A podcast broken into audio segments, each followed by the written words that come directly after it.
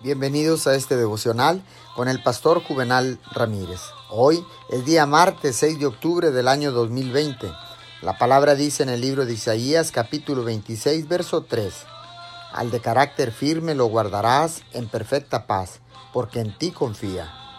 La fe es tanto la actitud como el acto de un alma rendida a Dios. Su palabra y su espíritu habitan en esa alma. Es cierto que debe existir fe de alguna forma u otra a fin de producir oración, pero en su forma más fuerte y en sus mayores resultados, la fe es el fruto de la oración. Es cierto que la fe aumenta la capacidad y la eficacia de la oración. Es igualmente cierto que la oración aumenta la capacidad y la eficacia de la fe. Oración y fe obran y actúan y reaccionan juntas. Oremos, amoroso Padre, rindo mi alma a ti, guíame en tu verdad y llévame en el camino correcto.